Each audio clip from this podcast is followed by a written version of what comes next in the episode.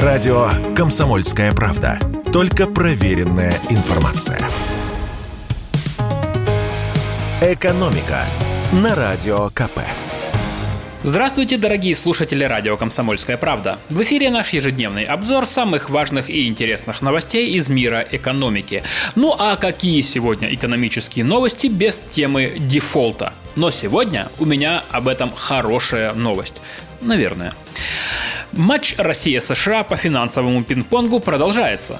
Напомню, на прошлой неделе американцы не продлили России лицензию на оплату обязательств по облигациям. Это ценные бумаги, которые выпускает и продает наш Минфин, когда хочет взять в долг за границей. Эта лицензия позволяла нам платить по своему долгу в долларах, но теперь чисто технически Россия не может этого сделать. Поэтому 27 мая, когда наша страна должна была заплатить около 100 миллионов долларов держателям облигаций, облигаций, своих денег они не получили. Американцы пугают, что если в течение месяца Россия не найдет способа расплатиться по внешнему долгу, то 27 июня нашей стране настанет дефолт. И вот российский Минфин начал придумывать, как бы нам поскорее отдать госдолг. Как сообщил министр финансов Антон Силуанов, механизм расчетов пока дорабатывается, но выглядеть он будет примерно так же, как и при рублевых расчетах за газ. Вот как это теоретически может выглядеть. Держатель облигаций должен будет открыть два счета в российском банке – рублевый и валютный, и выписать банку поручение на продажу валюты. Минфин зачисляет на рублевый счет рублевый эквивалент долга. Рубли конвертируются в доллары. Доллары отправляются на валютный счет. И с валютного счета в российском банке деньги переводятся на счет кредитора в банке иностранном. Согласятся ли иностранцы на такую схему и все эти телодвижения – пока вопрос. Ведь и оплату за газ в рублях приняли не все европейские страны. Но если держатель облигаций хочет получить свои законные деньги, то деваться ему некуда. Придется открывать счета в российском банке. Вообще, конечно, наше правительство с удовольствием заплатило бы ему напрямую, в долларах и на любой иностранный счет. Но вот только Минфин США не дает этого сделать.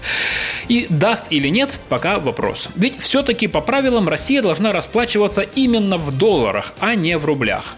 Но правительство обещает, что рубли будут конвертированы в доллары, так что если это и нарушение контракта, то все-таки не полное, а частичное. Ну а что делать? Финансовый пинг-понг, он такой. Сейчас мяч на российской стороне. И посмотрим, каким ударом ответит Америка. И после всех этих тем давайте поговорим о чем-нибудь приятном. Например, о еде. По прогнозам синоптиков, наступающее лето может быть прохладным. И тогда невкусным. Ведь в этом случае нам доведется реже баловать себя любимым летним блюдом – окрошкой. Но есть еще одна вполне обычная земная причина снизить потребление окрошки. Это, как вы, возможно, догадались, инфляция.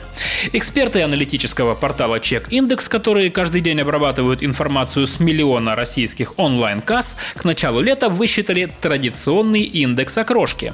Для этого взяли классический советский рецепт в расчете на 4 порции. И оказалось, что набор ингредиентов для окрошки в среднем по стране сейчас стоит 897 рублей. Это на 16% больше, чем год назад.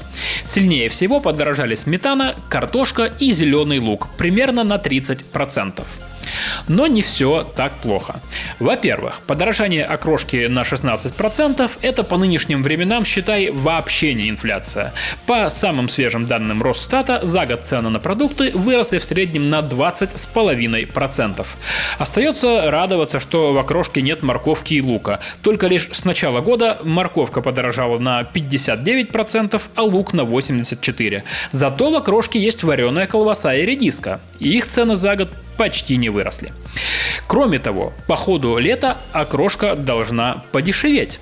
Сейчас май, ну, когда наступит июнь, и э, затраты на приготовление окрошки традиционно в этом месяце более высокие, поскольку в магазинах много импортных овощей. А чем ближе к осени, тем больше урожая созревает уже на российских полях, и овощи уже не нужно везти из-за границы, поэтому они дешевеют. Так что к концу лета расходы на окрошку традиционно снижаются по сравнению с маем и июнем процентов на 10-15.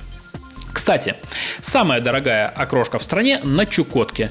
Набор ингредиентов для нее там обойдется в 2310 рублей. В Москве за окрошку надо будет заплатить 1166 рублей. В Питере 843 рубля. В Орле всего 500. Ну а самая дешевая окрошка страны в Мордовии, где все продукты для нее обойдутся в 482 рубля. «Экономика» на Радио КП.